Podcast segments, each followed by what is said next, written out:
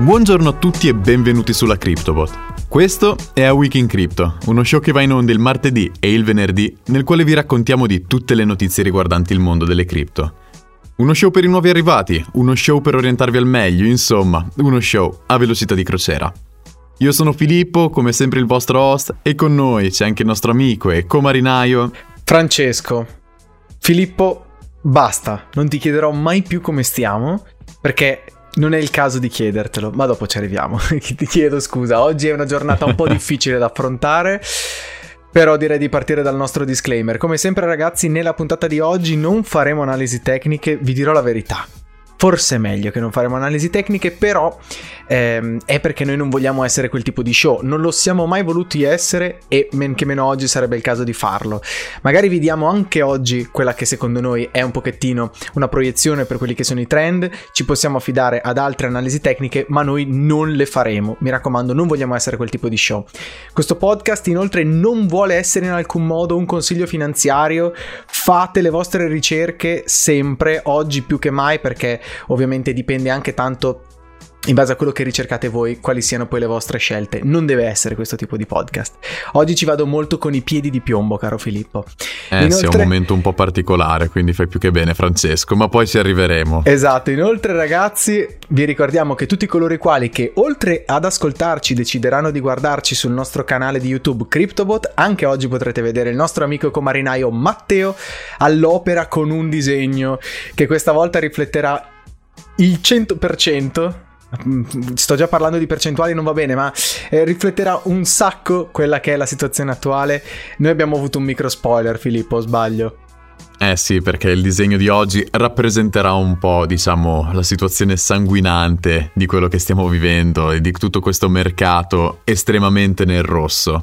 Quindi grazie Matteo, grazie per il supporto e grazie per tutti coloro che decideranno di andare a vederci, oltre mm-hmm. che ad ascoltarci. Sì, Quindi che dici Francesco? Tra l'altro io credo che forse avremmo dovuto cogliere strada facendo che il fatto che le ultime puntate si chiamassero tutte qualcosa vicino al fatto che fossimo in rosso per quel momento locale, forse ci avrebbe dovuto far aprire un po' di più gli occhi, Filippo. Cosa ne pensi in retrospettiva? Sì, può essere che fosse un po' un campanellino d'allarme. Pensavamo che fossero dei momenti un po' sfortunati Mm-hmm. Tutti veramente erano abbastanza erano bullish sul futuro, tutti comunque non avrebbero previsto quello che abbiamo visto negli scorsi giorni. Mm-hmm. Momenti veramente bui del mercato, eh, abbiamo visto un drop di oltre il 60% eh, per quanto riguarda il valore di Bitcoin. Sapete, siamo arrivati, siamo partiti da un top di 65.000 e siamo crollati fino a 30.000 dollari. Mm-hmm. Quindi veramente un crollo a tutti gli effetti e... Mh, Lato positivo sicuramente è vedere il Bitcoin che rimbalza sulla soglia dei 30.000, mm-hmm. però cavoli, quante soglie ha rotto prima di arrivare alla soglia dei 30.000 per rimbalzare? È quello che ci ha portato veramente a temere per il futuro. Esatto, e soprattutto con quale velocità l'ha fatto. C'è stato, ehm, ormai è un paio di giorni fa è accaduto, però veramente quella giornata lì, secondo me, nessuno ha avuto delle certezze nella vita. E perché veramente, ehm, si sa, no? In un bull market ci si può aspettare una correzione del 20% e anche dovesse essere una correzione del 20% eh, su Bitcoin, parliamo di magari un 10.000 dollari in un colpo solo, sono tanti e la gente si spaventa. È successo e la gente comunque non ha mai imparato che questa cosa potrebbe succedere. 30% può succedere, storicamente 40% siamo arrivati. Esatto. Forse la soglia del 55% dall'apice da cui eravamo partiti dai 64.000 di aprile Secondo me questo nessuno si sarebbe aspettato e esatto. ci, ci, sono due scenari Filippo secondo me a questo punto, poi parliamo di mercati, poi parliamo di mercati, ma ci sono due scenari con i quali mi piacerebbe aprire questa puntata, uno è positivo, uno è negativo. Il primo è quello negativo è che questo che stiamo vivendo potrebbe essere il market cycle più breve della storia eh, di Bitcoin in quanto a bull market, quindi il bull market più mm-hmm. breve Oppure potrebbe essere il primo bull market, il primo market cycle a chiudere eh, cioè, a, a, tornare su perché poi to- magari arriveremo a toccare, se siamo mh, sulla strada giusta, e, i valori di massimi proiettati, ma chiuderà con in mezzo un enorme dip. Io non lo so, Filippo, secondo te eh, sono scenari possibili entrambi? Beh, in questo momento mi sembrano le le uniche due strade. Non sì, so. esatto, eh, mi sembrano, come dici tu, le uniche due strade, quindi sicuramente oh, mi sento confident, almeno su una delle due, magari non ti dico e non dirò al pubblico quella su cui mi sento più tranquillo, quella su cui mi sento più, più sicuro, ecco. Meglio, meglio. Eh, veramente lasciatemi ragazzi il beneficio del dubbio perché sono momenti difficili da prevedere, seppur, e dopo ci entriamo nel dettaglio, si sarebbe potuto prevedere qualcosa, uh-huh. ma mhm. soprattutto sono momenti difficili da capire.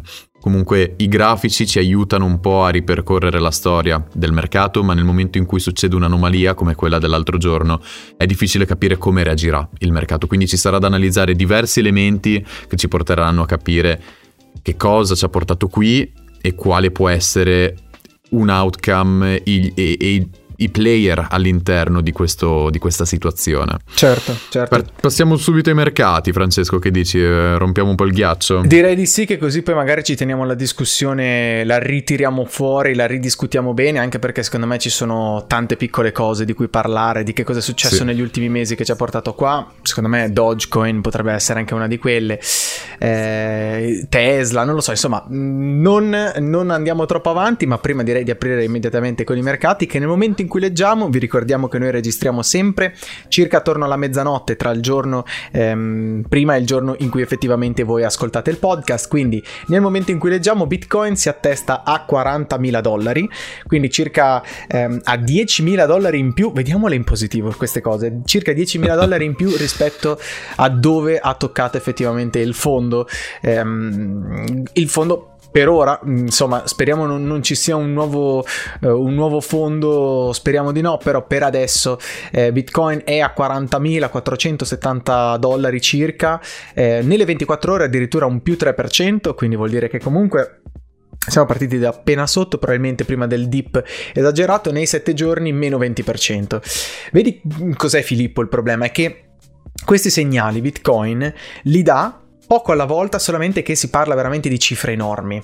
È qui che secondo me mh, mm, forse potremmo imparare una lezione per il futuro, perché circa il 20% di discesa è tanto, però Bitcoin non lo fa con la stessa velocità con cui magari altre monete lo fanno, perché esatto. è tutto un altro tipo di, di, asset il Bitcoin rispetto a delle valute o rispetto ad altri assets.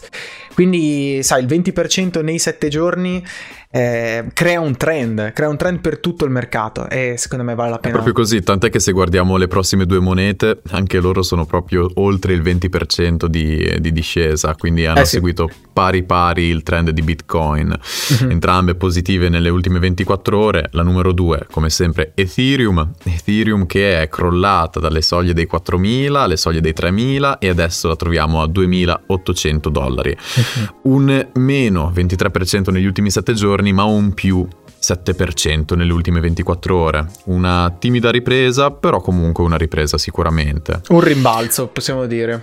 Esatto. Per ora è più magari timida piccolo, invece... però insomma, eh, stiamo a vedere. Sì. Ma è già più timida invece la ripresa che ha fatto Binance eh, BNB, mm-hmm. perché comunque in questo momento la moneta sta a 394 dollari, quindi anche lei era a 600 in totale tranquillità. È scesa a 500 dollari, 400 e adesso la troviamo a 394 dollari.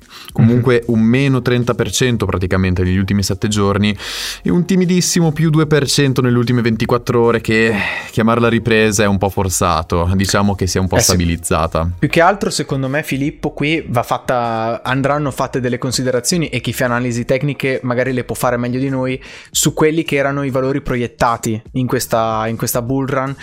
Magari Binance uh, è una di quelle monete più colpite in questo momento, tra l'altro nei 7 mm-hmm. giorni giù 30%, sono tanti soldi, eh, questa è la verità. E, ehm, magari potrà non più puntare a quello che magari era previsto per questo bull market. Però insomma direi che Binance, secondo me, poche persone pensavano di, di rivederlo attorno ai 300 dollari in cui è arrivato durante il dip, forse qualcosina anche di meno.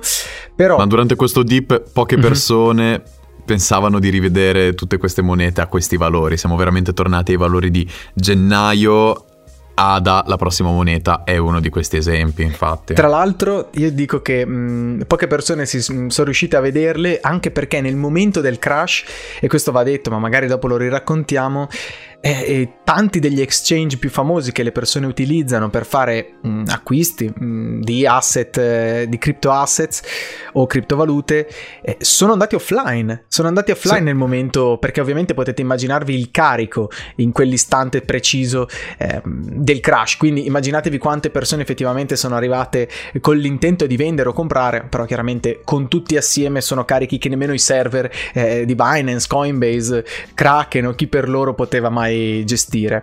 Però ti dirò anche una cosa buona, Filippo, forse è un bene che gli exchange siano tanti, che, mm, che le monete siano decentralizzate anche sugli exchange, dico a livello di mm, dove le puoi effettivamente comprare, perché effettivamente questo è uno scenario in cui eh, è stato importante che si potesse suddividere il carico su più exchange. Eh sì, infatti il consiglio di molti ragazzi è di tenere il proprio portafoglio diviso su più piattaforme, perché effettivamente nel momento in cui una vada offline rischiamo di mettere a repentaglio tutto il nostro portafoglio e quindi mm-hmm. eh, oltre a dividere quello che potrebbe essere il portafoglio cerchiamo di dividere anche le piattaforme sulle quali facciamo affidamento mm-hmm. quindi per riprendere un po' la lettura dei mercati al quarto posto come dicevamo c'è ADA ADA in realtà una moneta sorprendentemente resiliente. Eh, negli ultimi 7 giorni in realtà è in rosso di solo 2%, se in rosso si può chiamare, uh-huh. e invece nelle ultime 24 ore un più 13%. ADA ha raggiunto l'apice a 2,50 dollari, ma sarà stato 4 giorni fa, 5 giorni fa. Durante il market crash è scesa, è sprofondata fino a 1,09 dollaro cifre che non si vedevano veramente da mesi, per poi invece rimbalzare subito su quello che sono 1,60 dollaro, 1,80 dollaro. ADA è stata una moneta che nell'ultimo periodo ha provato a essere veramente supportata da coloro che credono nel progetto. Eh, si spiega un po' anche il momentum che stava riprendendo questa moneta perché per molto tempo è stata stabile sull'1,30, 1,40 dollari. Finalmente ha dato segni di vita ed è schizzata a 1,80, 1,90, 2, 2,50 e la gente continua a credere, continua a credere in ADA, nella potenzialità sull'alto a livello proprio di crescita, nelle potenzialità del progetto stesso. E mm-hmm. non a caso è una delle monete che ha retto meglio comunque nel mercato. Tra l'altro diciamo anche che ADA Cardano ehm, resta uno dei progetti più bullish nell'immediato futuro, perché comunque sappiamo dell'Alonzo hard fork, e poi andando verso l'estate ci dovrebbe essere eh, la Gogen, Gogen, esatto, mm-hmm. mainnet, quindi si va verso gli smart contracts, resta un progetto progetto che sicuramente Forse è il progetto attualmente con gli occhi più puntati addosso di tutto il mercato e assolutamente l'ha dimostrato secondo me in questo crash. Poi chiaramente eh, non siamo ai livelli che avevamo raggiunto perché comunque parlavamo di eh, abbiamo raggiunto 2 dollari e 5, però se in una fase di crash del genere comunque Cardano riesce a rimanere stabile sul dollaro 80 circa, tra il dollaro 60 e il dollaro 80, questo ci deve far capire che eh, il progetto ha a bordo un sacco di persone che credono fortemente in uh, Ada Cardano e non è un caso, questo va detto, va detto, va detto.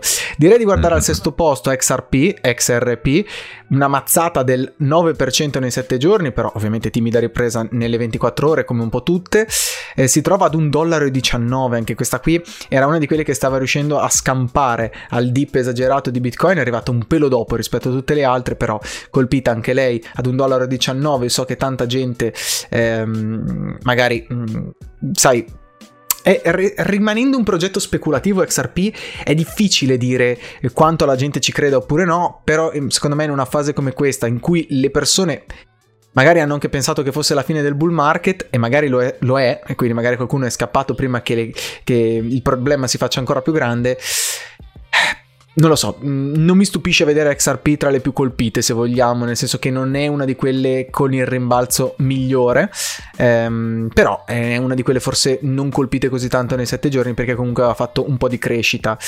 Direi al settimo posto Dogecoin e poi ti lascio la palla Filippo. Un'altra di quelle monete che in realtà nei 24 giorni è cresciuta del 3%, 2,2%, mm, quasi 2,5% in alcuni momenti, nelle 24 ore più 12%. Dogecoin sembra che come Ada Cardano non abbia subito quasi questo, questo crash. Come, come è possibile? Non a caso, mm. non a caso perché comunque abbiamo visto il paladino Elon Musk continuare a twittare riguardo eh, Dogecoin. Anche oggi oggi nel senso lunedì eh, Elon Musk ha pubblicato una foto in cui si vedeva un dollaro con la faccia di Doge al posto eh, del presidente degli Stati Uniti, di Washington, quindi ragazzi è una moneta che comunque in molti ci stanno sperando.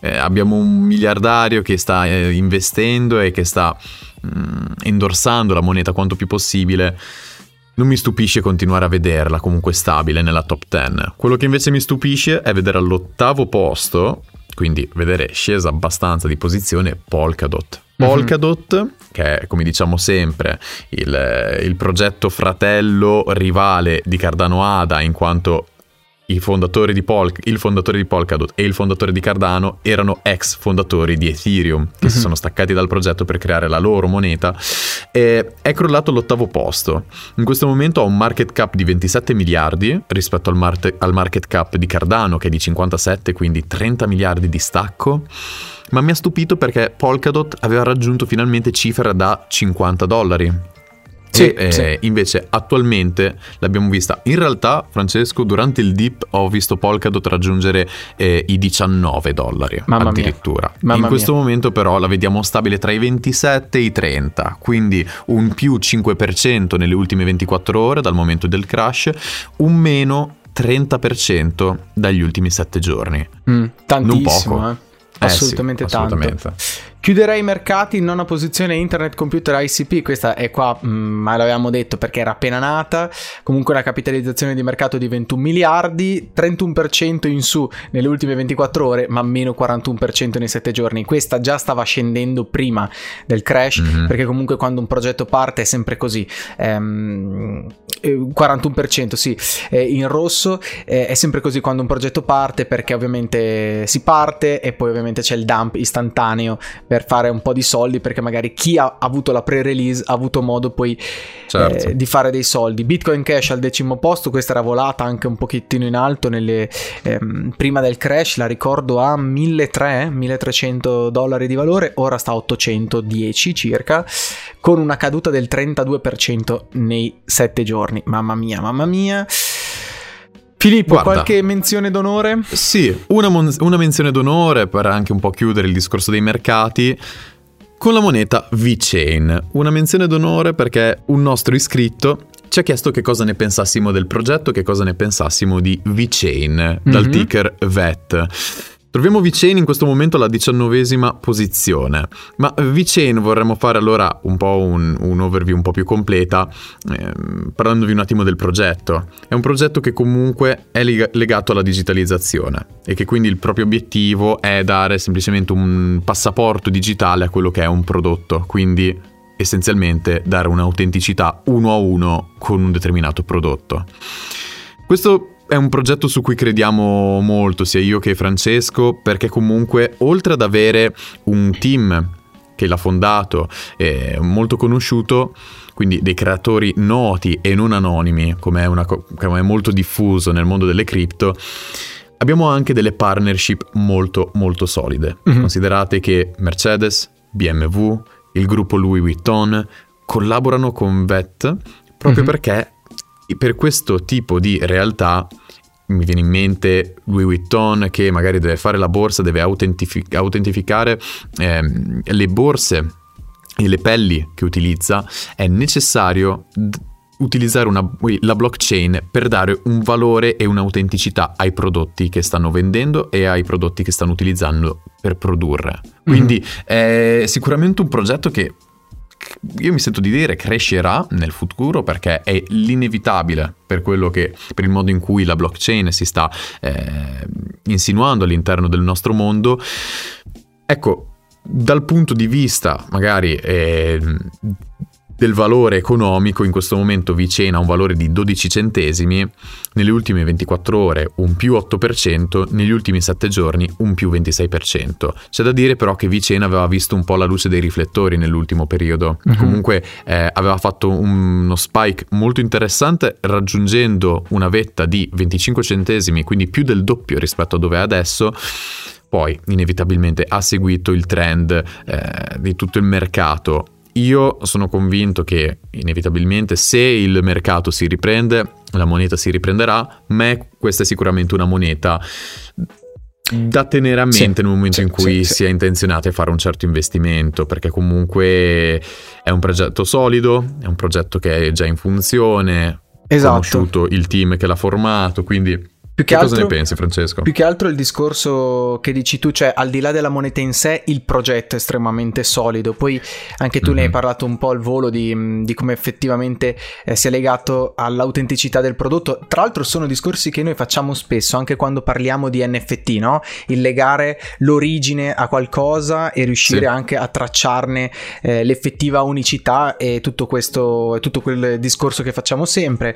È interessante anche però capire anche il discorso del tracciamento tracciamento della filiera, ehm, che sì effettivamente è importante capire eh, l'originalità di un prodotto, però è anche interessante la, mh, a livello applicativo VChain per il discorso anche che ne so, eh, verificare mh, un alimento, mh, l'effettiva salubrità oppure tracciare infezioni. È un progetto sicuramente molto molto interessante sotto questo punto di vista. Tra l'altro nello spazio resta eh, un po' unica, quindi può continuare indubbiamente a dominare questo spazio per un bel periodo e secondo noi, come dicevi anche tu Filippo, resta delle, uno dei progetti più interessanti. Al di là della moneta resta uno dei progetti più interessanti e ovviamente non si trova a caso in diciannovesima posizione, a volte l'abbiamo vista anche più alta, dipende ovviamente dal momento del mercato. Certo. Sì, forse è una di quelle monete che potrà riprendersi, stiamo a vedere come. Stiamo a vedere come perché effettivamente eh, dipende, dipende da come il mercato si riprenderà, perché se la tendenza è verso il basso da qui in avanti,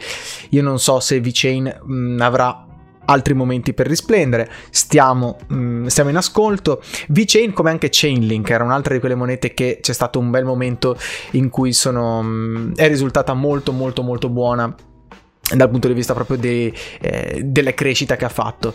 Io invece chiudo con una menzione d'onore mm, Filippo con Polygon Matic che la volta scorsa mm. abbiamo, abbiamo, discusso perché c'erano eventi in arrivo nei sette giorni più 80% circa è veramente tanto. È vero che nelle 24 ore più 1,9%, 2%. Infatti, questo è un punto che vorrei sottolineare, ma prego mm-hmm. Francesco, poi subentro. Eh, secondo me queste sono le monete, cioè questa è una delle monete che ha subito meno il crollo di tutte perché ha avuto una, una, cres- una crescita molto di recente, mettiamola così.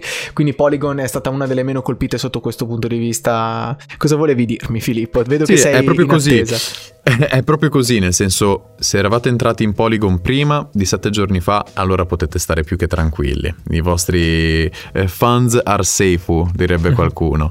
Però, ecco, se pensavate che le monete che hanno subito e che erano ancora in verde nel momento del crash restassero in alto e anzi salissero ancora di più, allora No, purtroppo non è stato così per tutti. Polygon è un po' un esempio, una moneta che comunque stava andando bene, è rimasta abbastanza in alto nel momento del crash, ma nel momento in cui il mercato ha ripreso e ha fatto il bounce back, ha performato peggio di altre monete che invece erano crollate. Questo uh-huh. è piuttosto interessante perché io in realtà durante il momento davo anche un po' per scontato che Polygon per esempio continuasse a mantenere l'approccio, il trend di prima, però no. I, coloro che avevano investito probabilmente hanno deciso di fare un po' cassa e inserirsi in altre monete che potevano avere più upside potential rispetto a una moneta che ha appena subito un pump di questo tipo. Sì, Francesco, altro... io chiuderei un po' esatto. la lettura sì, dei sì, mercati sì. per entrare eh, un po' nel, nelle notizie, perché c'è molto di cui parlare sicuramente. Esatto, chiudo dicendo solamente su Polygon che se non altro vi abbiamo consigliato una moneta eh, che se siete entrati prima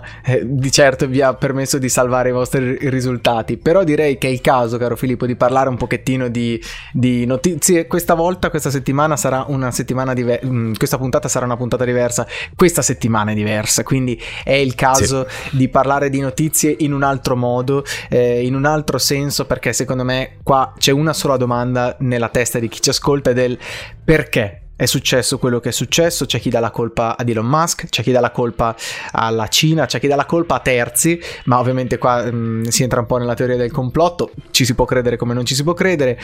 Market manipulation, ehm, prezzi bassi, era atteso il, 30, il 30.000 come punto di arrivo, si andrà sotto, si andrà oltre. Quante domande, Filippo, quante domande e, mm, e sono domande e che ho nella testa. difficilmente, difficilmente possiamo avere una risposta, ovvero io in giro ho letto molte teorie un po' del complotto, ho letto molti pareri, opinioni, però mi sembra di capire che nessuno sa veramente che cosa sia successo, cioè ci sono alcune teorie un po' più supportate di altre, ma all'effettivo, sai, l'ultima volta che c'è stato un crash sapevamo che era per colpa di, o almeno davamo la colpa a un blackout di massa mm-hmm. eh, in Cina. Ma questo giro allora, a me, leggendo un po' così appunto in rete, ho letto come in realtà anche nel mercato azionario ci sia questo approccio da parte dei, dei, grandi, dei giganti, di spingere un po' il mercato così da fare un acquisto eh, veramente massiccio e a prezzi un po' scontati. Questo vuol dire che prima che ci sia un crollo si inizia a spargere un po' di FUD, FUD scritto food, eh, FUD, mm-hmm. che sta per Fear, Uncertainty and Doubt, quindi paura, incertezza e dubbio, che sono gli elementi tipici prima di un crash. Li abbiamo visti ragazzi, nel momento in cui Elon Musk ha twittato quel fatidico Indeed la settimana scorsa, nel momento in cui la Cina ha detto che avrebbe bloccato eh, le criptovalute, eh, anche svariati post ehm, su, su 4chan, forse non lo conoscete, ma è una piattaforma in cui molti hanno detto guardate che Bitcoin sta per crollare. In tutto ciò in sottofondo possiamo dire ci sono le regulations sempre pronte a, a, prenderci e ne parleremo anche tra un paio di minuti davvero. Insomma, tutto questo ha portato il mercato ad essere estremamente dubbioso sul, sul futuro e molto preoccupato. Sai una cosa però Filippo, quando c'è di mezzo 4chan io non ce la faccio a, a reggere e per me è troppo. Quando c'è di mezzo 4 vuol dire che abbiamo toccato un limite inferiore che, mm, che, allora si va direttamente nel complotto. Tra l'altro sì, come dici tu, qualcuno dà la colpa ad Elon Musk. Elon Musk ha fatto in più step se vogliamo, degli errori. Ehm, sì. Però anche qua, ehm, chi ne sa più di noi, chi fa analisi tecniche, data scientist e quant'altro, eh, vi potrà dire che indubbiamente Elon Musk ha fatto qualcosa che ha spinto il mercato verso il basso, ma in realtà... Sarebbe stupido non vedere come dopo la, la, settimana, quella di aprile, in cui effettivamente Bitcoin ha toccato il punto di apice per adesso in questo, in questo market cycle, Beh, è chiaro che da quel momento in poi anche il top successivo il top locale successivo è stato più basso di quei 63.000, 64.000, quindi già si stava andando in una direzione, ehm, se vogliamo, verso il basso. Ecco, se vogliamo dirla tutta, eh, la tendenza era verso il basso e c'è un pochettino anche questo spirito di voler guardare le notizie negative con un occhio più attento, soprattutto in prossimità di magari ehm, punti chiave del mercato in cui si ha un po' di paura e non a caso è bastato un Indeed per portare giù il mercato di non so quante migliaia di... Mm, no, quanti, quanti, decine di miliardi, se non centinaia di miliardi di market cap di Bitcoin. Non, non può essere un caso, non può essere un caso che, mm, che appunto sia andata così. è una lettura, se vogliamo, più psicologica del mercato, ma a volte va fatta, perché se effettivamente si va in quella direzione ci sarà pure un, eh, un perché. Chiaro è che eh, l'intervento di Musk ha indubbiamente un valore in questa discesa perché mh, mm, si sarebbe potuti scendere con un'altra velocità, avrebbe potuto spaventare meno.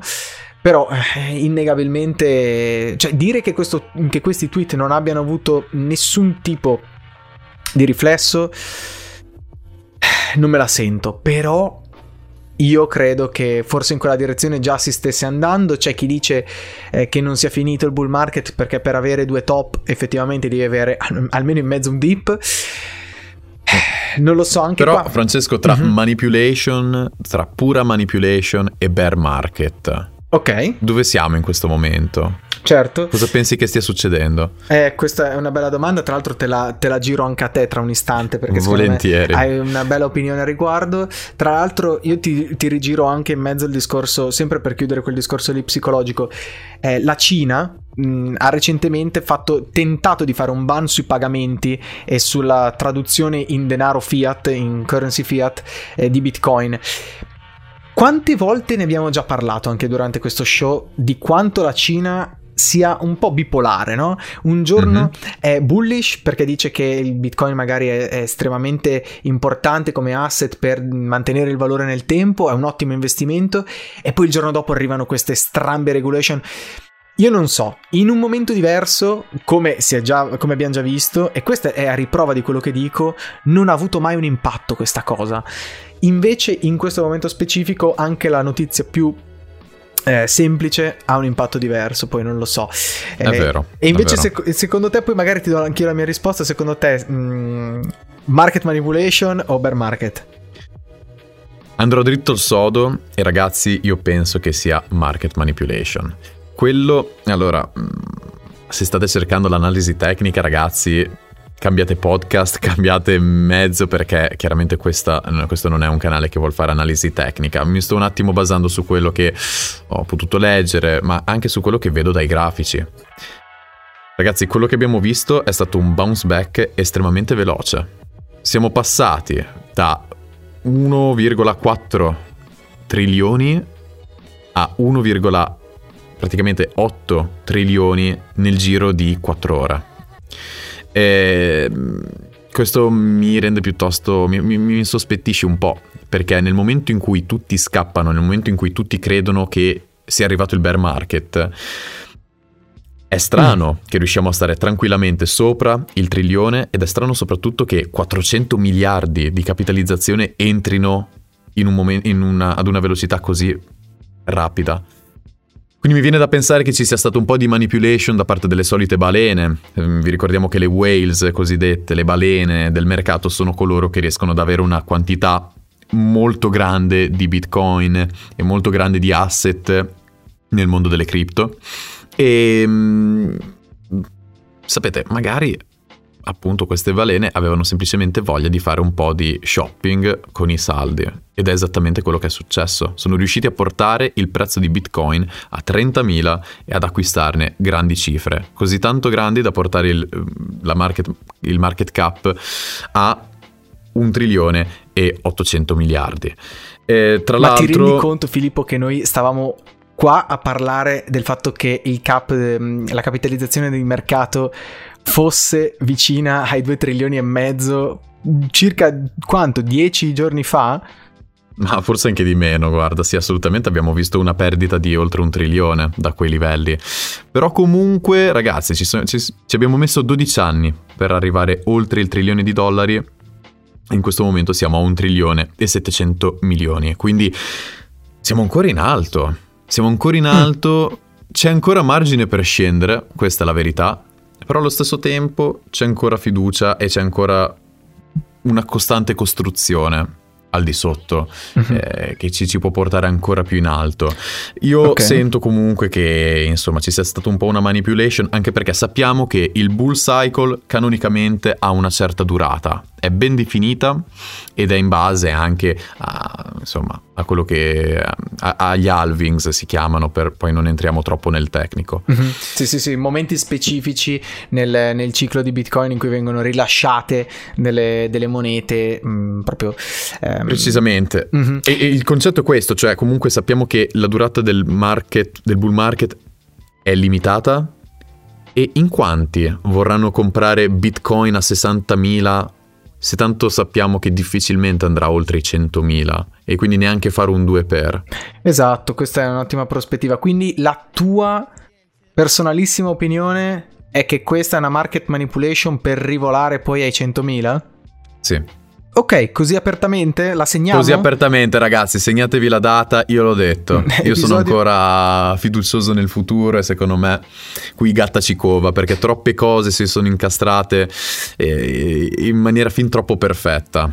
Troppa okay. fade in giro, insomma, qualcosa non torna, secondo me.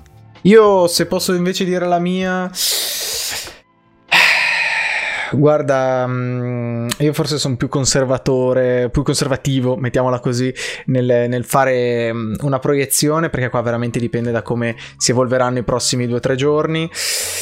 Guarda Filippo, caro Filippo, forse, forse hai ragione, perché troppi eh, player enormi del, dello spazio puntano a quei 100.000 eh, dollari di valore di Bitcoin, è giusto quello che dici tu, comunque è un target diverso a chi lo proiettava a 300.000, 400, 500.000, che forse non, aveva, non avrebbero mai avuto senso, però però ehm, anch'io credo che, che, andiamo in quella direzione lì, ma banalmente per quello che ti sto dicendo, cioè eh, quando c'è l'interesse di tante persone che comunque sono nello spazio investite con veramente volumi enormi, è inutile stare qua a parlare di come sia finita se effettivamente siano loro quelli che poi effettivamente gestiranno il carico ehm, che poi ci porterà giù da un picco effettivo di questo bull market. Quindi io credo che almeno un altro picco arriverà eh, stiamo a vedere se è più basso esatto, o, o esatto. più alto.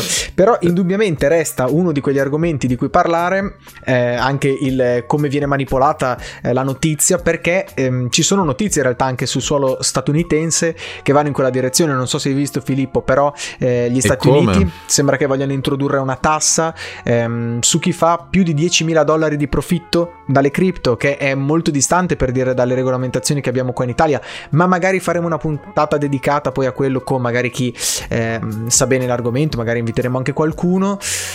E, ehm, e, però ci sono anche notizie che vanno in direzione opposta, o no Filippo? Infatti, eh, la Fed, quindi i federali, no, come, come, li sentiamo spesso nominare nei film, eh, i federali vogliono una cryptocurrency degli Stati Uniti. Un po' come la Cina vuole il digital yuan, adesso anche gli Stati Uniti vogliono entrare nel gioco delle criptovalute e vogliono una moneta che è un po' un controsenso, perché è una criptovaluta centralizzata, centralizzata e gestita dagli Stati Uniti. Quindi, c'è, c'è puzza come... di bruciato eh, qua.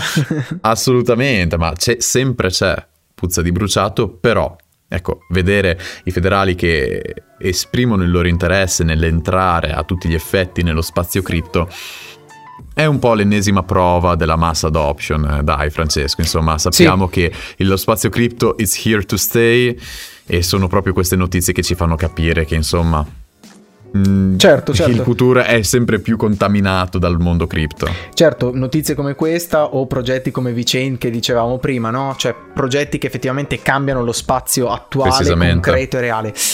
Quindi sì, tra l'altro quello che dicevo prima delle regulation sui, mh, mm, sui profitti, eh, ne parla tanto anche Mr. Hoskinson, no? il, il, il, fondatore di Cardano, eh, che tanto nominiamo, ha un suo, una sorta di suo podcast giornaliero in cui parla e fa gli Ask Me Anything, quindi QA e via dicendo. Sperando spesso... che una volta verrà sul nostro podcast, poi vi aggiorniamo ragazzi. Mr. Hoskinson, you're welcome here, così magari ci può capire meglio. Però sì, assolutamente assolutamente c'è aria di mh, mm, attenzione extra anche da parte del governo statunitense. Non lo so, però Filippo, direi che abbiamo detto quasi tutto. Secondo te cosa ci possiamo aspettare da, da questo weekend? Mi hai lasciato veramente una patata bollente qui, Francesco. Allora, c'è da dire che non siamo... Eh, purtroppo tocca ancora nominare le technical analysis, non siamo ancora andati sotto il 21 weekly moving average, quindi me- la media, il mediano no, de- de- delle 21 settimane. C'è, c'è ancora spazio per tornare e per restare sopra questa, questa linea e dipenderà un po' su come si chiuderà domenica. Quindi mm-hmm. la mia speranza, più che la mia previsione, è che alla volta di domenica il livello e il valore di Bitcoin arrivi sui 45-46 mila dollari. Mm, ok. E non se... è infattibile secondo me, dato anche il bounce back che abbiamo fatto. E se non ci arrivasse, secondo te è il caso di darsela gambe? Diciamo che inizierei ad essere più preoccupato di quello che già non sono. Questa non è così. in alcun modo una consulenza, mi raccomando ragazzi, fate le vostre valutazioni. Guarda, anche secondo me dipende veramente tanto da come si chiude. In realtà chiudesse a 41-42 mila già sarebbe oro perché poi la settimana prossima aprirebbe con una candela verde. Poi non sappiamo Vero. come chiuderebbe, ma psicologicamente fa un effetto diverso, quindi veramente occhi puntati alla domenica sera ci sarà movimento secondo me in questo questo spazio tra chi metterà e chi toglierà perché sarà veramente quello il quadro della situazione. Poi ovviamente noi il lunedì dopo vi racconteremo che cosa ne pensiamo effettivamente di come si è evoluta, ma Caro Filippo, direi che abbiamo detto per davvero tutto questa volta. Non facciamo proiezioni su dei progetti, è, dif- cioè, è impossibile fare pro- mh, proiezioni adesso, anche ci fossero eventi in vista, non avrebbe nessun riflesso sulle monete, perché in questo momento tutto è giù, è tutto in rosso, mh, l'abbiamo detto per tutta la puntata. Quindi io direi che per oggi è tutto per questo episodio di A Week in Crypto. Noi vi ringraziamo per averci ascoltato e vi ringraziamo anche qualora aveste visto il disegno perché appunto qua ci va un applauso esagerato perché questa volta sono innamorato del disegno che ha fatto il nostro amico e compagno di ciurma Matteo. Veramente complimenti, un applauso digitale per il tuo asset digitale. Mm, vedo una crescita in questo indubbiamente, nella bellezza anche in come raccontano una storia questi disegni. Eh, sono un po' ipnotici, lo dico sempre, ma lo penso con tutto il cuore. Assolutamente sì, concordo in pieno. Sapete che noi teniamo un po' il disegno di Matteo come, come screensaver durante la puntata. Quindi grazie Matteo e grazie a tutti coloro che, oltre ad averci ascoltato e seguito su Spotify, decideranno anche e hanno deciso di ascoltarci e guardarci sul nostro canale di YouTube CryptoBot. Mhm. Quindi, grazie ragazzi, una puntata un po' diversa dal solito, sicuramente sì, però comunque abbiamo cercato di portare il trend e la visione anche con le notizie di quello che è lo spazio cripto ad oggi. Vedremo se la situazione migliorerà o peggiorerà alla volta di venerdì, quindi nel frattempo appuntamento al prossimo episodio. E ricordatevi, cari marinai, non stiamo andando sulla Luna, sicuramente oggi meno di altri giorni, ma stiamo navigando per la terra promessa. Alla prossima, ciao! Ciao a tutti, ciao ciao!